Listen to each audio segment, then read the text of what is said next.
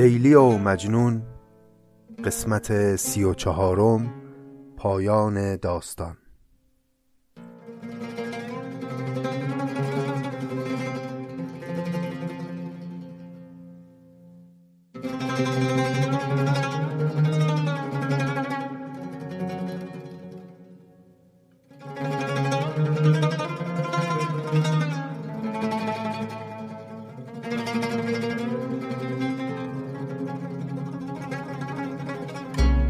سلام دوستان گرامی این 106 امین پادکست نظامی گنجوی است که داره در روزهای پایانی سال 1401 ضبط میشه. اندکی فاصله افتاد بین این قسمت و قسمت قبلی ما. حقیقتا خوشایند خود من نبود این فاصله ای که بین انتشار دو قسمت افتاد اما پیش آمد و درباره دلایلش البته در پایان همین قسمت سخن خواهم گفت. اما به هر حال خیلی خوشحالم و مفتخرم که الان یک بار دیگه به همراه شما نشستیم پای کلاس درس شعر بلند و حکیمانه نظامی عزیز و نظامی می‌خواد پایان قصه لیلی و مجنون رو در این قسمت برای ما نقل بکنه. پس بدون حاشیه و مقدمه بریم به سراغ ادامه داستان.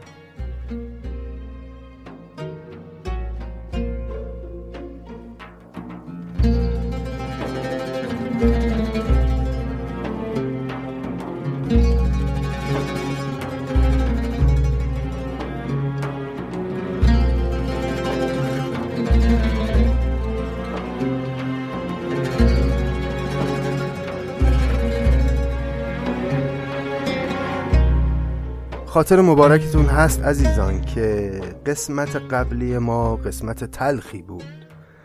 در پاییزی سرد که به قول نظامی قاروره آب سرد گردد رخساره باغ زرد گردد.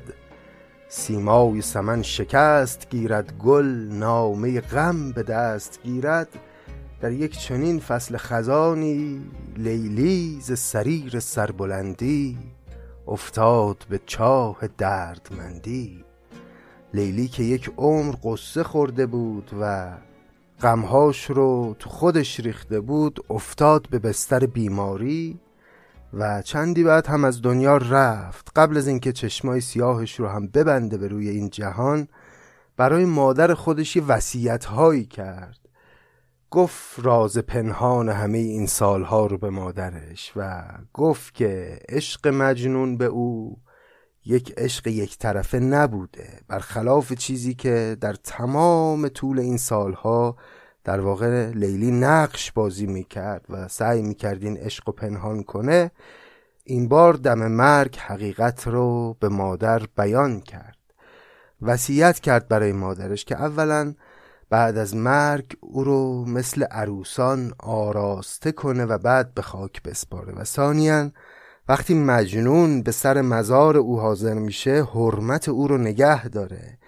عزیزش کنه مجنون رو و نکو بداره او رو و دلجویی بکنه ازش. و سالسا وصیت مهمترش این بود که از مادر خواست که به مجنون بگه که لیلی با چه حالی و با چه احساساتی از دنیا رفت. گفت مادر به مجنون بگو که من تا آخرین لحظه عمر دوست می داشتم مجنون رو گو لیلی از این سرای دلگیر آن لحظه که می برید زنجیر. در مهر تو تن به خاک می‌داد بر یاد تو جان پاک می‌داد در عاشقی تو صادقی کرد جان در سر کار عاشقی کرد. احوال چه پرسیم که چون رفت؟ با عشق تو از جهان برون رفت. تا داشت در این جهان شماری جز با غم تو نداشت کاری. وان لحظه که در غم تو می مرد غمهای تو راه توشه می برد بگو به مجنون مادر که بدون من این جهان رو در حالی ترک می کنم که سرشار از عشق به او هستم و حتی بعد مرگ هم او رو فراموش نخواهم کرد و در جهان دیگه چشم به راه خواهم موند تا او بیاد و به من بپیونده. امروز که در نقاب خاک است هم در هوس تو دردناک است. چون منتظران در این گذرگاه هست از قبل تو چشم بر راه می پاید تا تو در پیایی سرباز پس است. تا کیایی این وصیت ها رو لیلی به مادرش گفت و مرد چون راز نهفته بر زبان داد. جانان طلبید و زود جان داد. و اینکه لیلی از مادر خواست که عروسانه او رو آرایش کنه و بعد به خاک بسپاره هم حکمتش همینه که لیلی امیدوار در یک جهان دیگه به وسال مجنون برسه کاری که جرأت و جسارتش رو نداشت در این دنیا. خلاصه که لیلی قریبانه مرد و مادر او رو به همون ترتیبی که وصیت کرده بود به خاک سپرد و برای او گریه ها کرد و حالا ما منتظریم ببینیم که مجنون چه خواهد کرد. در مواجهه با مرگ لیلی. مجنون که دیگه بدون لیلی اسمش مجنون نیست. باید او رو به همون نام خودش یعنی قیس بخوانیم. بریم ببینیم نظامی ادامه داستان رو چگونه برامون رقم خواهد زد.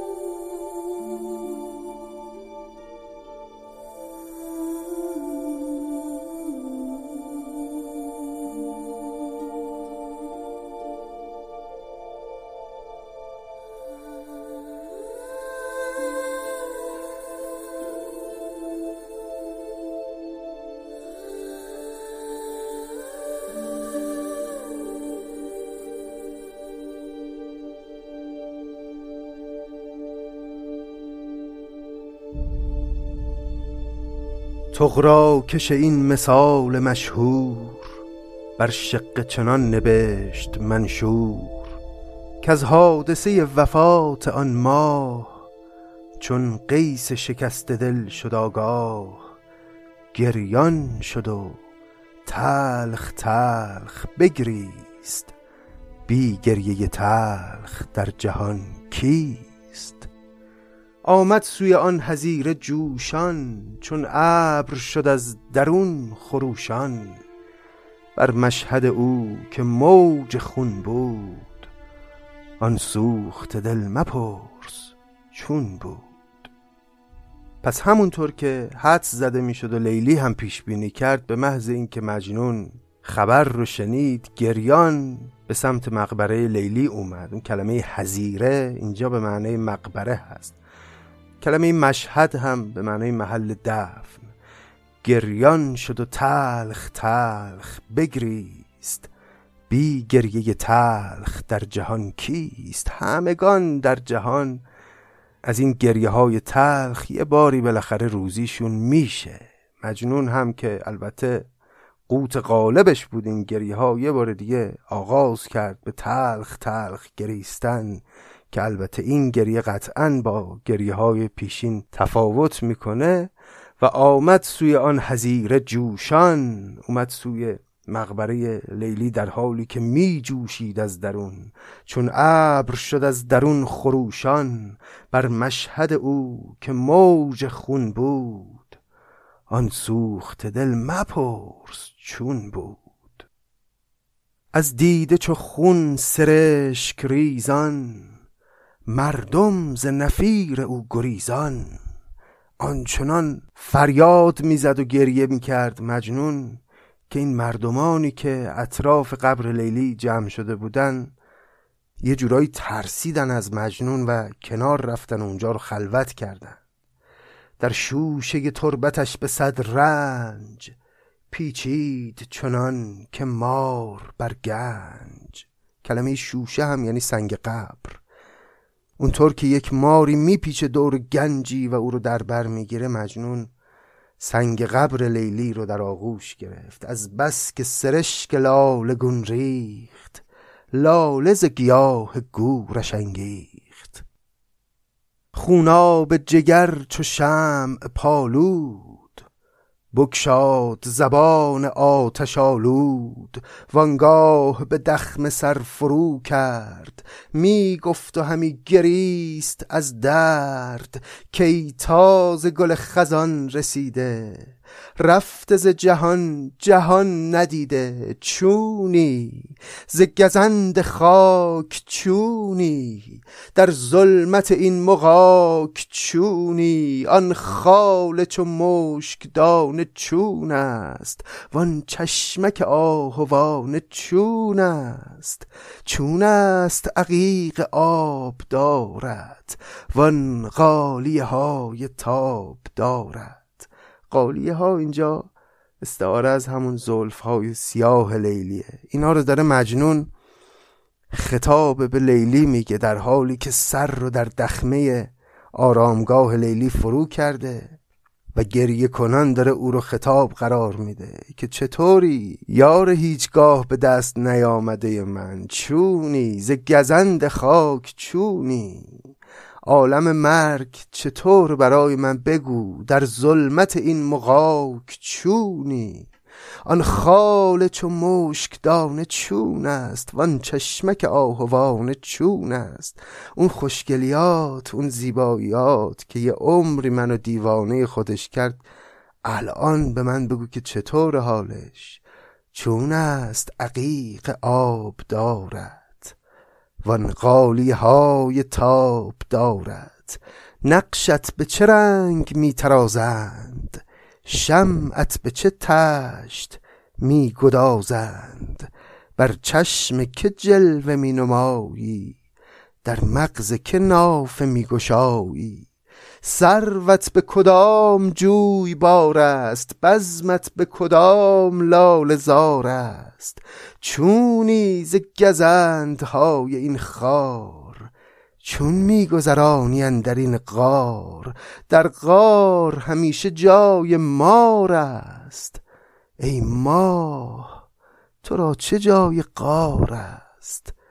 بر غار تو غم خورم که یاری. چون غم نخورم که یار قاری هم گنج شدی که در زمینی گر گنج نئی چرا چنینی؟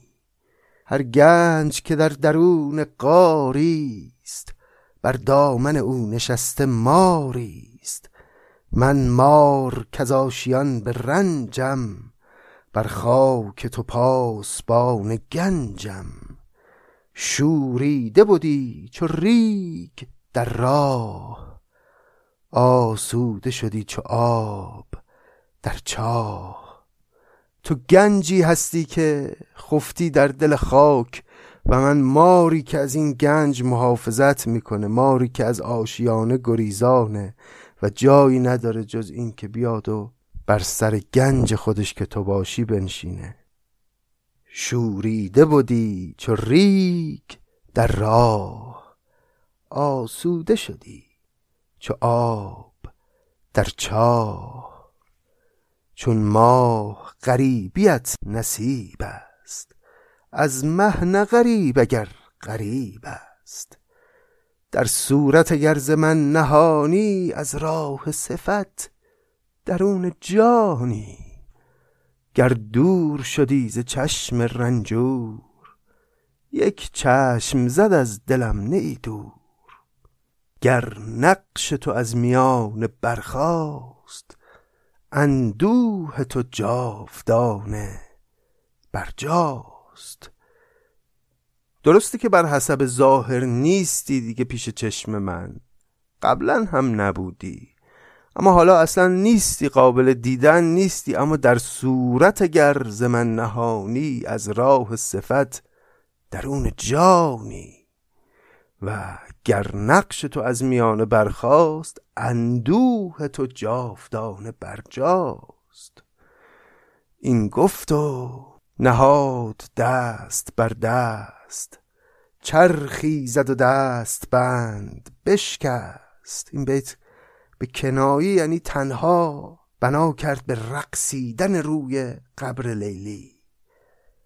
بعد از اینکه ابیاتی گفت با این مضمون که غمی نیست اگر تو از پیش چشم من رفتی چون اندوه تو غم تو عشق تو و مهر تو آنچنان در وجود منه که بود و نبود خودت چندان تفاوتی نمی‌کنه بنا کرد به رقصیدن روی قبر لیلی این گفت و نهاد دست بر دست چرخی زد و دست بند بشکست برداشت ره ولایت خیش مشتی ددگانش از پس و پیش. در حالی که طبق معمول اون حیوانات وحشی دام و دد اطرافشو گرفته بودن رقصان رقصان بعد از اینکه عزاداریش رو برای لیلی کرد راه بیابان خودش رو گرفت.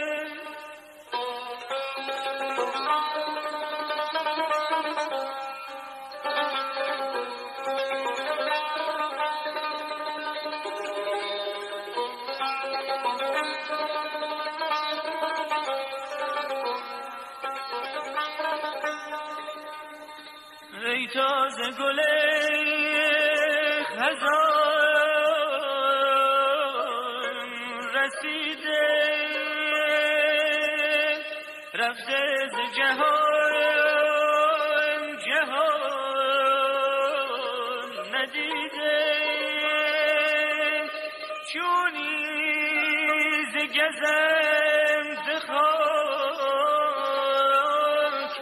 چونی از ظلمت این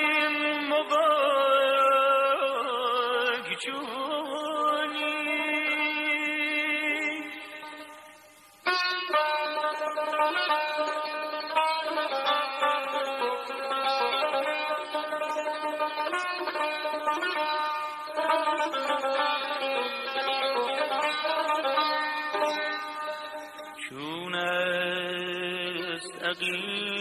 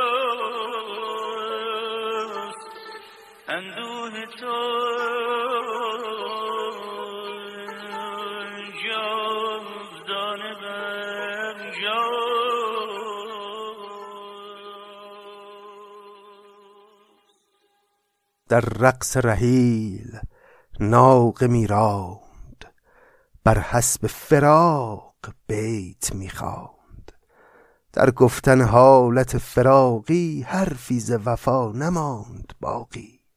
همینجوری شعرهای فراقی برای لیلی می‌گفت و هیچ مضمون عاشقانه ای باقی نموند که در این ابیات مجنون نگفته باشه. می‌داد به گریه ریگ را رنگ می‌زد سری از دریق بر سنگ. بر رهگذری نماند خاری که از ناله نزد بر او شراری. در هیچ رهی نماند سنگی که از خون خودش نداد رنگی. چون سخت شدی ز گریه کارش برخاستی آرزوی یارش. پس مجنون رفت و دیگه کاری به غیر از گریه کردن نداشت. اونقدر گریه کرد و گریه کرد و گریه کرد که دیگه طاقتش تموم شد. دید نمی‌تونه دوری لیلی رو تحمل کنه. چون سخت شدی ز گریه کارش برخواستی آرزوی یارش. آرزوی یار در دل او دوباره برخواست از کوه در آمدی چو سیلی رفتی سوی روزگاه لیلی. یه بار دیگه از کوه اومد پایین و رفت سراغ مقبره لیلی. سر بر سر خاک او نهادی بر خاک هزار بوسه دادی. با تربت آن بت وفادار گفتی غم دل به زاری زار. او بر سر شغل و مهنت خیش وان دامادت ایستاده در پیش. رفت دوباره سر قبر لیلی و شروع کرد. نجوا کردن با او صورت رو روی خاک گذاشت و مشغول بود و البته اون دامدد اون حیوانات هم کمی آنسوترک ایستاده بودن و تماشا می‌کردن این حال مجنون رو. او بر سر شغل و مهنت خیش وان دام و ددی ایستاده در پیش. او زمزم گشت زاب دیده ویشان حرمی در او کشیده. چشم از ره او جدا نکردند کس را بر او رها نکردند. حیوانات اجازه نمی‌دادند که کسی بیاد و مزاحم مجنون بشه. دور او رو اطراف او رو گرفته بودن و یه حرمی حریمی برای او ایجاد کرده بودن که او با فراغت دل برای لیلی ازاداری کنه در سر اون قبر. از بیم ددان بر گذرگاه بر جمله خلق بسته شد راه. تا او نشدی ز مرغ تا مور کس پی ننهاد گرد آن گور. تا وقتی که مجنون بر سر گور بود کسی جرأت نداشت که نزدیک بشه. فقط زمانهایی که مجنون لحظه اونجا رو ترک می‌کرد دیگران می‌تونستن بیان. چون حیوانات یک حساری رو ایجاد کرده بودن و حریمی رو برای او ساخته بودن که مجنون به تنهایی ازاداری کنه. زینسان ورقی سیاه می‌کرد. عمری به هوس تباه می‌کرد. روزی دو سه با سگان آن ده میزیست چنان که مرگ از او به. گه قبله ز گور یار میساخت گاه از پس گور دشت میتاخت. در دیده مور بود جایش و از گور به گور بود پایش. پس چند روزی رو مجنون در همین حال گذروند. اغلب اوقات رو بر سر مزار لیلی میگذروند در حالی که تنها بود و حیوانات اجازه نمی‌دادند که کسی به او نزدیک بشه. گاهی هم می‌رفت و در دشت وقتی دیوانگیش عود می‌کرد یه فریادی در دشت می‌زد و میدوید و گه قبلز گور یار میساخت گاه از پس گور دشت میتاخت. و باز دوباره وقتی که هوای لیلی می‌کرد میومد بر سر قبر او مینشست. شاید در تمام این سالها هیچ وقت مجنون این همه به لیلی نزدیک نبوده که این چند روز رو او بر سر مزار لیلی داره وقت میگذرونه. در دیده مور بود جایش و از گور به گور بود پایش. و آخر چو به کار خیش درماند. او نیز رحیل نامه برخواند اما تو کی میشه اینطور زندگی کرد؟ دیگه مجنون طاقتش از زیستن در جهان بدون لیلی به سر رسید و او نیز رحیل نامه برخاند یعنی در دل مجنون فهمید که داره وقت اون می‌رسه که باید این جهان رو ترک کنه و همونطور که لیلی گفت بره و در جهان دیگه به او بپیونده.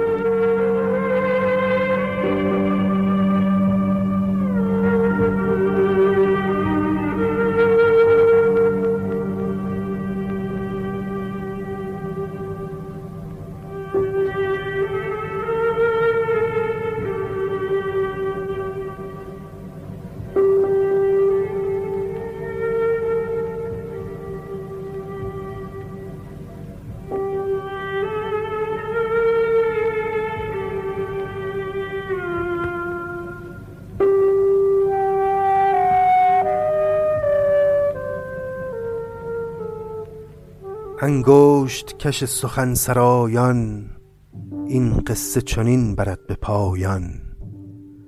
کان سوخت خرمن زمانه شد خرمنی از سرشک دانه. دستاس فلک شکست خوردش چون خورد شکست باز بردش. پس قصه این گونه داره ادامه پیدا می‌کنه که فلک و آسمان و جهان و روزگار و تقدیر که اینجا به یک دستاس تشبیه شده دستاس یعنی آسیای دستی. دو تا سنگ آسیای کوچیک که با دست میچرخند. این دستاس فلک تصمیم گرفت که مجنون رو ابتدا خوب خوردش کنه و او رو بشکنه و بعد او رو از دنیا ببره. و اینکه مجنون یه چند روزی زنده موند بر سر تربت لیلی گویی حکمتش همین بود که رنج کشیدن در این دنیا رو به حد نهایت برسونه و بعد به دیدار یار بره. انگشت کش سخن سرایان این قصه چنین برد به پایان. کان سوخت خرمن زمانه شد خرمنی از سرشک دانه. دستاس فلک شکست خوردش چون خورد شکست باز بردش. زان حال که بود زار تر گشت بی تر و نزار تر گشت. جانی ز قدم رسیده تا لب روزی به ستم رسیده تا شب. نالنده ز روی دردناکی آمد سوی آن عروس خاکی.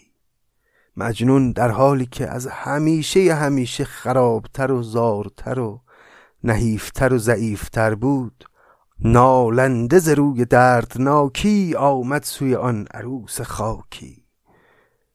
در حلقه آن حزیر افتاد کشتیش در آب تیره افتاد غلطید چون مور خسته کرده. پیچید چون مار زخم خورده بیتی دو سه زار زار برخاند اشکی دو سه تلخ تلخ بفشاند. برداشت به سوی آسمان دست انگشت گشاد و دیده بربست. کی خالق هرچه آفریده است سوگند به هرچه برگزیده است. که از مهنت خیش وارهانم در حضرت یار خود رسانم.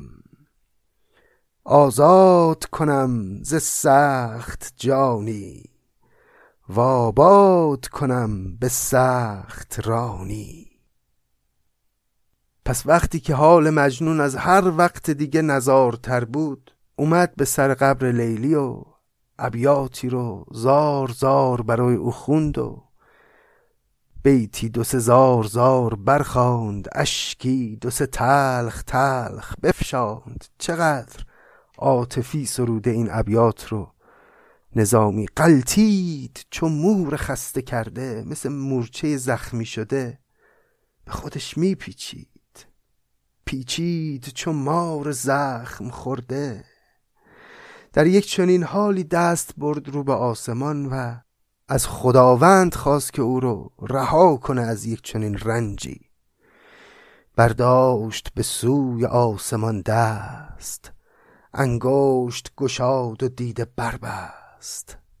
چقدر تصاویر گویاست کی خالق هرچه آفریده است سوگند به هرچه برگزیده است که از مهنت خیش وارهانم در حضرت یار خود رسانم.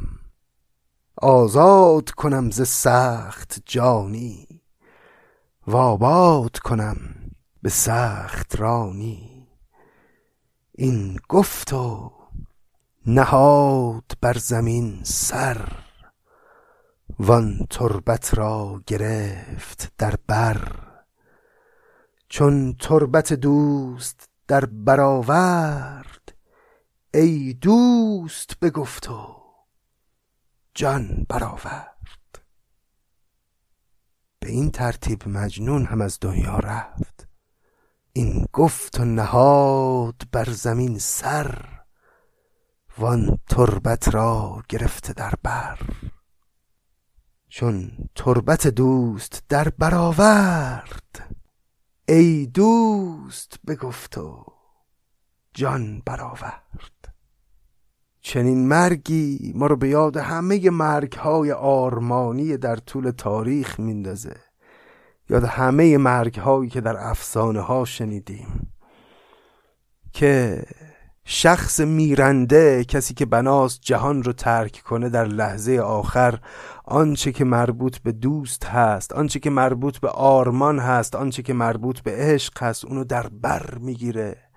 فریاد می‌زنه نام دوست رو به زبان میاره و جان میده. چون تربت دوست در برآورد ای دوست بگفت و جان برآورد. او نیز گذشت از این گذرگاه وان کیست که نگذرد بر این راه؟ راهیست عدم که هرچه هستند از آفت قطع او نرستند. ریشی نه که غورگاه غم نیست خاریده ناخن ستم نیست. ای چون خر آسیا کهن لنگ کهتاب تو روی کهربا رنگ. دوری کن از این خراس گردان کو دور شد از خلاص مردان. در خانه سیل ریز منشین. سیل آمد سیل خیز منشین. تا پل نشکست بر تو گردون زین پل بجهان جماز بیرون. در خاک مپیچ کو غباری است. با طبع مساز کو شراری است. بر تارک قدر خویش نه پای تا بر سر آسمان کنی جای. دایم به تو بر جهان نماند آن را مپرست کان نماند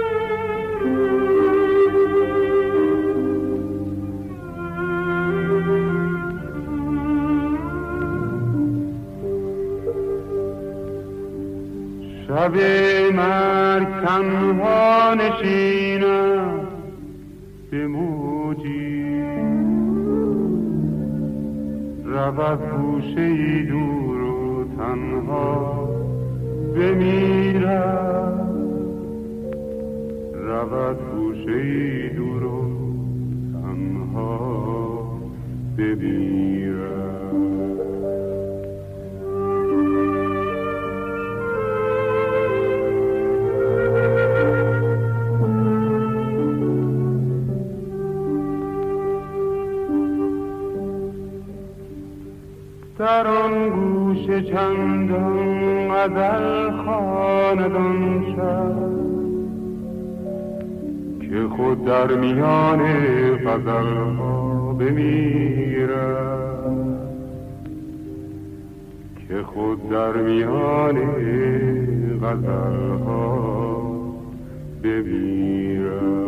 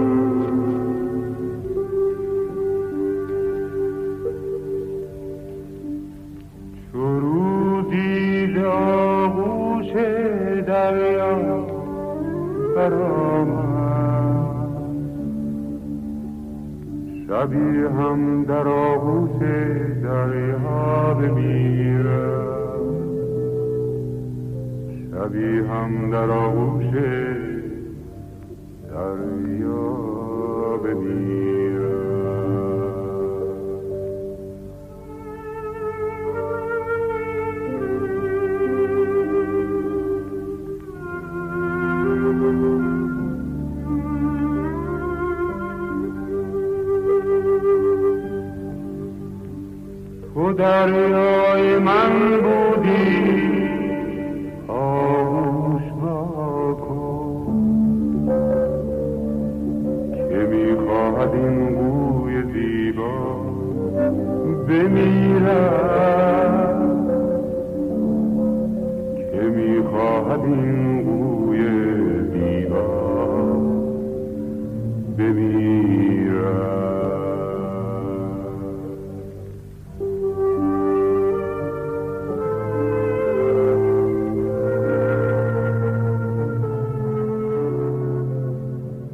مجنون ز جهان چو رخت بربست از سرزنش جهانیان رست.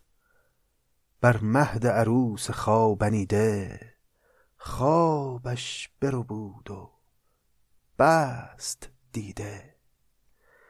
ناسود در این سرای پردود چون خفت مع الغرام آسود. افتاده بماند هم بر آن حال.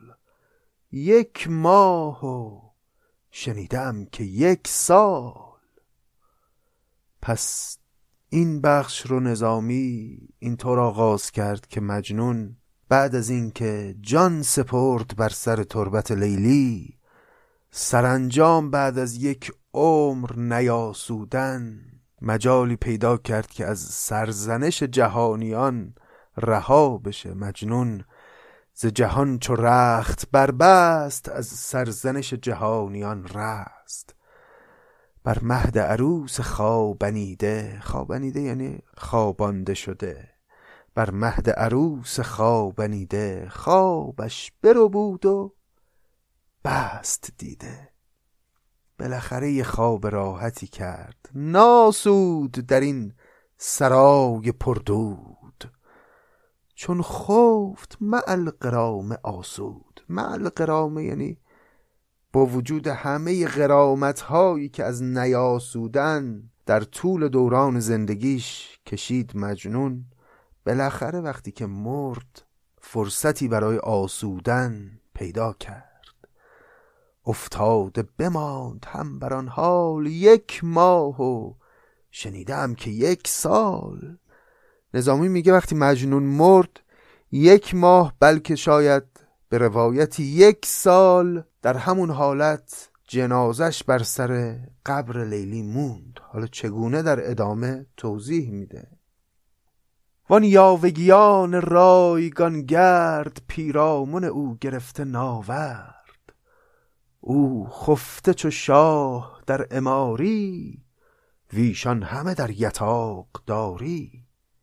یتاق داری؟ یعنی پاسبانی. میگه وقتی مجنون مرد بر سر قبر لیلی اون حیواناتی که دور او حساری کشیده بودن که کسی نزدیک نشه جایی نرفتن همونجا موندند پاسبانی و یتاقداری می‌دادن همچنان دور جنازه مجنون. بر گرد حزیر خانه کردند. زانگور گه کردند. حیوانات همونجا برای خودشون آشیانه هایی ساختند و به مدت طولانی همونجا باقی موندند. از بیم درندگان چپ و راست آمد شد خلق جمله برخاست. نزارگی که دیدی از دور شوریدن آن ددان چو زنبور پنداشتی آن غریب خسته آنجاست به رسم خود نشسته. میگه از ترس اون حیوانات هیچ کس جرأت آمد شدن بر سر مقبره لیلی رو نداشت تا مدتها تا وقتی که اون حیوانات بودن. کسی اگر از دور می‌دید این صحنه رو که این حیوانات جوش و خروشی دارند اطراف این قصر خیال می‌کردن همچنان مجنون مثل روزهای اول بر سر قبر نشسته و این حیوانات هم اطراف او دارن یتاقداری میدن و قافل بودن از این که نه مجنون مدت هاست که مرده و این حیوانات هم گویی به رسم عادت این حریم رو همچنان حفظ کردند از بیم درندگان چپ و راست آمد شد خلق جمله برخاست. نزارگی که دیدی از دور شوریدن آن ددان چو زنبور. پنداشتی آن غریب خسته آنجاست به رسم خود نشسته. وان تیغ زنان به قهرمانی بر شاه کنند پاسبانی. آگاه نزان که شاه مرده است بادش کمر و کلاه برده است وان جیفه خون به خرج کرده دری به قبار درج کرده. از زلزله های دور افلاک شد ریخته و فشانده بر خاک. کلمه جیفه یعنی همون جسم جسد. بیننده ای که از دور نگاه می‌کرد بر قبر لیلی و خیال می‌کرد که مجنون همچنان اونجا نشسته خبر نداشت که جسم مجنون هم دیگه متلاشی شده. جسد پوسیده. مدتها گذشته از مرگ مجنون و جسد او کم کم پوسیده شده و ریخته روی خاک لیلی. وان جیفه خون به خرج کرده دری به غبار درج کرده از زلزله های دور افلاک شد ریخته و فشانده بر خاک. در هیئت او زهر نشانی نامانده به جا جز استخانی زان گرگ سگان استخوان خار کس را نه به استخوان او کار.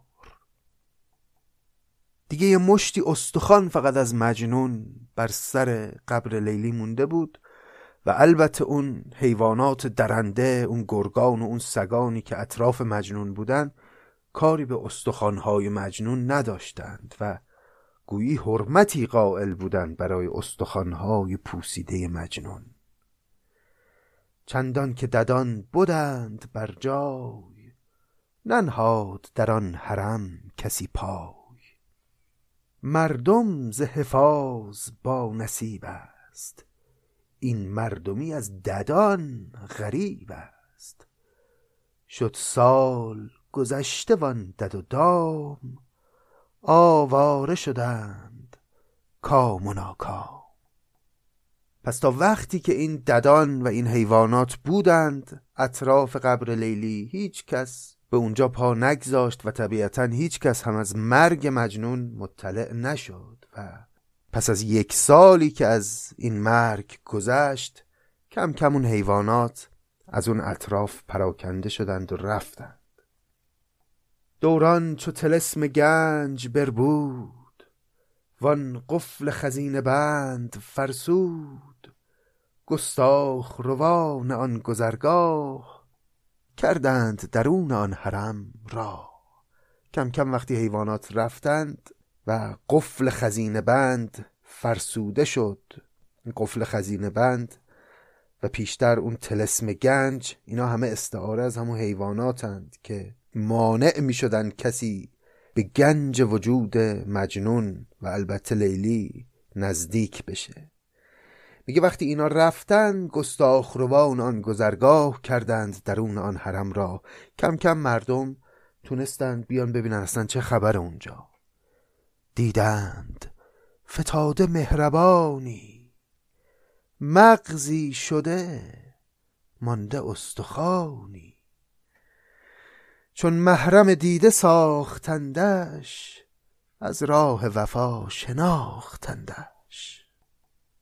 دیدن که بله یه مش استخون ریخته روی قبر لیلی و از راه وفا شناختندش. فهمیدن که این استخوانهای مجنونه و مدتها از مرگ او میگذره و او همینجا خاک تنش یکی شده با خاک تربت لیلی. آواز روانه شد به هر بوم. شد در عرب این فسانه معلوم خیشان و گزیدگان و پاکان. جمع آمده جمله درد ناکان رفتند و در او نظاره کردند. تن خسته و جام پاره کردند. وقتی خبر پیچید خیشان و همقبیله های مجنون اومدند بر سر تربت لیلی. که جسد مزمحل شده قیس رو ببینن و تن خسته و جامه پاره کردن یعنی ازاداری کردن اونجا تازه بعد از یک سال برای مرگ مجنون. وان کال بود گوهر فشانده همچون صدف سپید مانده.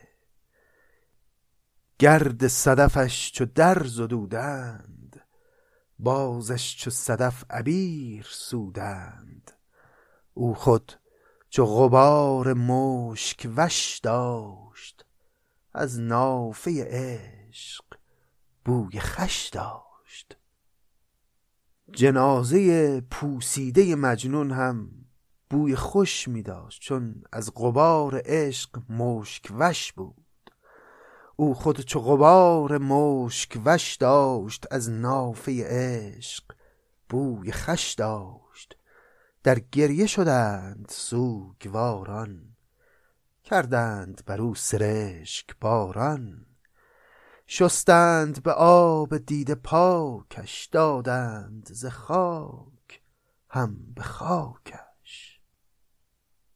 پهلوگه دخمه را گشادند در پهلوی لیلیش نهادند.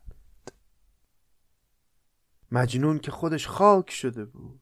روی خاک بود از روی همون خاک. اون جنازه پاره پاره رو جمع کردند و به خاک سپردنش و به کدوم خاک سپردند او رو؟ به خاک لیلی.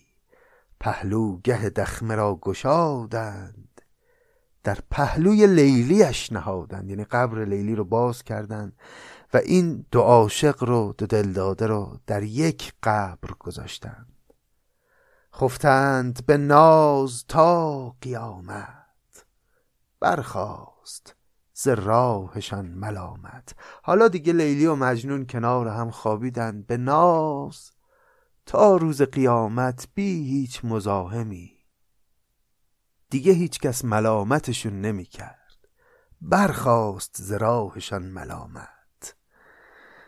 در تمام دوران زندگی ملامت اطرافیان سبب شد که این دو نفر نتونن شبی رو به ناز کنار هم بخوابن. اما حالا تا قیامت توی یک قبر با هم خوابیدند. بودند در این جهان به یک عهد خفتند در آن جهان به یک مرد. کردند چنان که داشت راهی بر تربت هر دو روزگاهی.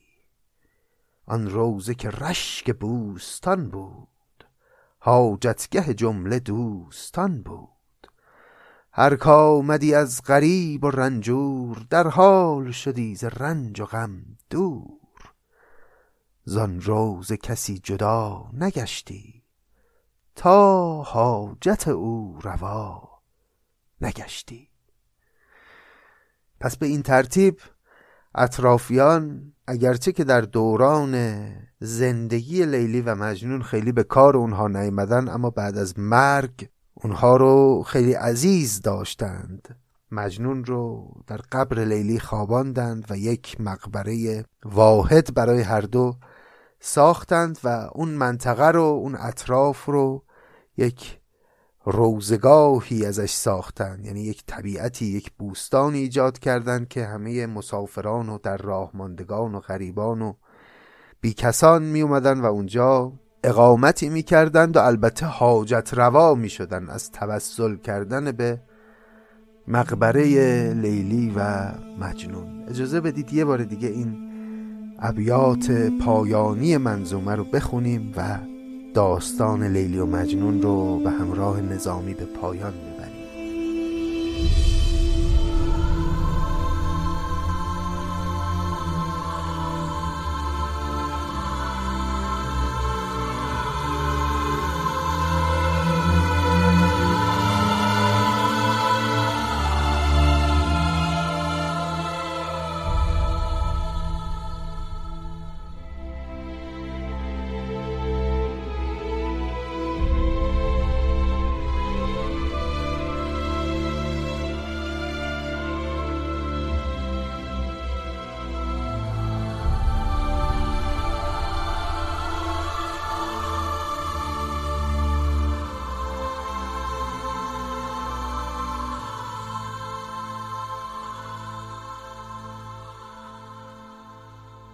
در گریه شدند سوگواران کردند بر او سرشک باران.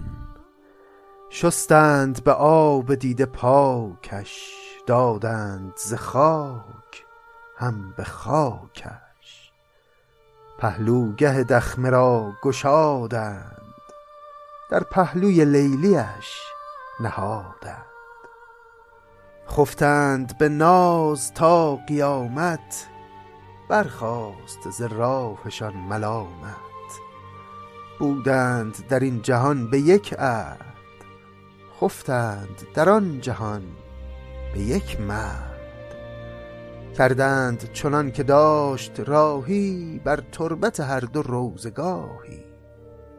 آن روزه که رشک بوستان بود حاجتگه جمله دوستان بود.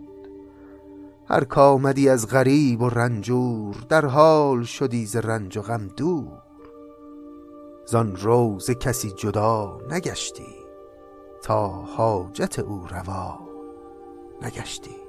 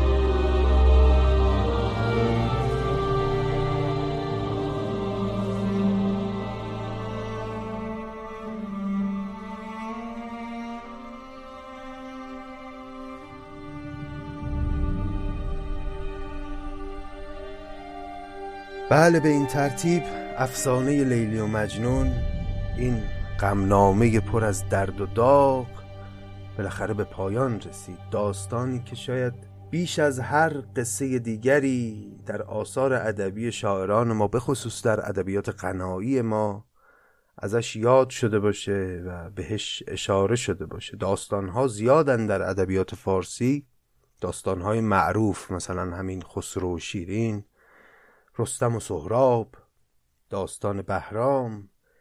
قصه ها فراوان و فراوانن در ادبیات فارسی ولی شاید هیچ داستانی به اندازه لیلی و مجنون شاعران ازش بهره نبردند برای اینکه مضمونهای عاشقانه و مضمونهای عرفانی بسازن باهاش. بالاخره این داستان هم تمام شد. البته منظومه هنوز به پایان نرسیده. یه ابیات مختصری به عنوان ختم کتاب باقی مونده که مدح شروانشاهه و ما این ابیات رو البته چون ارتباطی به داستان نداره می‌گذاریم برای یک قسمت مجزا. به هر حال خیلی ممنونم از همه شما که در طول زمانی که ما روایت می‌کردیم لیلی و مجنون نظامی رو این پادکست رو همراهی کردید و وفادارانه تا این انتها با ما آمدید. اگرچه که چند باری هم وقفه افتاد در انتشار پادکست منتها شما بودید با ما و موندید و به ما قوت قلب دادید. یه بارش که البته خب به دلیل شرایط خاص جامعه بود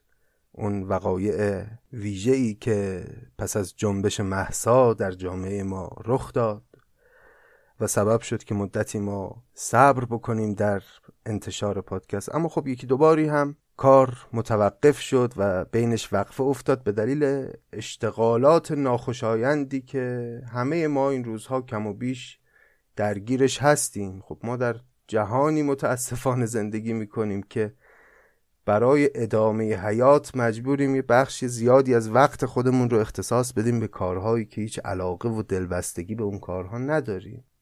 این سالی که گذشت هم برای من شخصا این گونه بود. اشتغالاتی برام پیش اومد که سبب شد بسیاری از فعالیت های ادبیم رو که خب دل مشغولی اصلی بنده در زندگی است تعطیل کنم و معلق نگه دارم. همین الان دو تا مجموعه شعر آماده انتشار هست که باید کارهای پایانیش انجام بگیره متا فرصت دست نمیده که بهش بپردازم. البته قطعا مشکل مجوز هم خواهد داشت. این اشعار باید ببینیم که چه خواهد شد. ولی غیر از اون یکی دو تا کتاب تعلیفی دیگه هم کارش آغاز شده ولی مدت هاست که نیمه کاره رهاش کردم و این اشتغالات بیهوده زندگی اجازه نداده که بتونم زمان لازم رو برای تکمیل کردنش صرف کنم. این ویژگی جهان ما و به خصوص روزگار ماست که انسان رو مشغول چنین اشتغالاتی می‌کنه. تولید پادکست هم که خب واقعا جزو کارهای دوست داشتنی است برای من دچار همین آرزه بوده و هر بار برای هر قسمت واقعا باید به سختی یه زمانی رو پیدا می‌کردم تا بتونم یه قسمت رو با اون کیفیتی که خودم میپسندم و شایسته شما عزیزان می‌دونم تولید بکنم پادکست ساختن. کار لذت بخش و مفیدی است برای من. همیشه اینو گفتم به دلیل اینکه برداشت عاطفی خودم رو از متون کهن ادب فارسی می‌تونم با شماهایی که اغلب از فرزانگان و فرهیختگان جامعه هستید مطرح کنم و به اشتراک بذارم و این برای من کار لذت بخش و دوست داشتنیه منتها بر صورت سال 1401 با همه ویژگی های عجیب و غریبی که داشت این مشکل رو برای من هم به همراه داشت که مشغولیت های ناخوشایندم زیاد بود.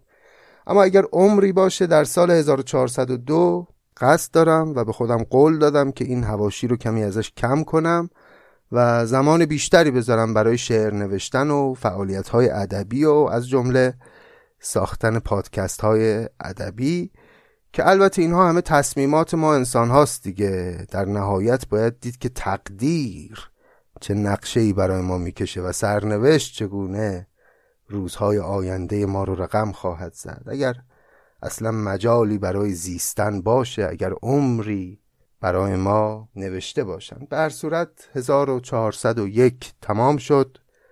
با همه داغهایی که داشت با همه زخمهایی که به دل و جان ما زد با جوانهای پاکی که ازمون گرفت با چشمهای زیبایی که نابینا شدن با انسانهای آزاده ای که گرفتار زندانها شدند.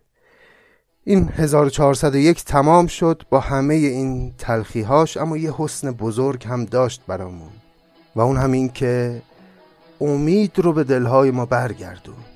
اتفاقاتی افتاد که ما فهمیدیم هنوز هستیم. می‌تونیم به عنوان مردم و به عنوان اعضای جامعه ایرانی رقم زننده تحولات باشیم. و این البته دستاورد بزرگی بود برای ما. امیدوارم سال 1402 این امیدواری ها قوی تر جون بگیره در دلهای ما.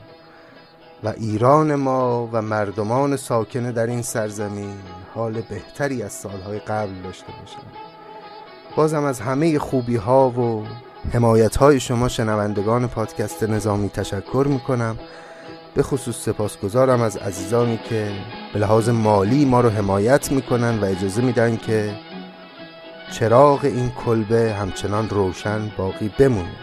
درباره ادامه کارمون و اینکه چه خواهیم کرد بعد از لیلی و مجنون به زودی و در قسمت بعدی که مؤخره لیلی و مجنون رو خواهیم خوند بیشتر توضیح خواهم داد و الان اجازه بدید که شاد باش بگم اومدن بهار رو به شما و با این یک بیت نظامی ازتون خداحافظی کنم که همه عالم تن است و ایران دل نیست گوینده زین قیاس خجل.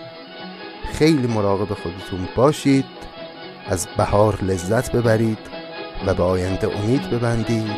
خدا نگهدار.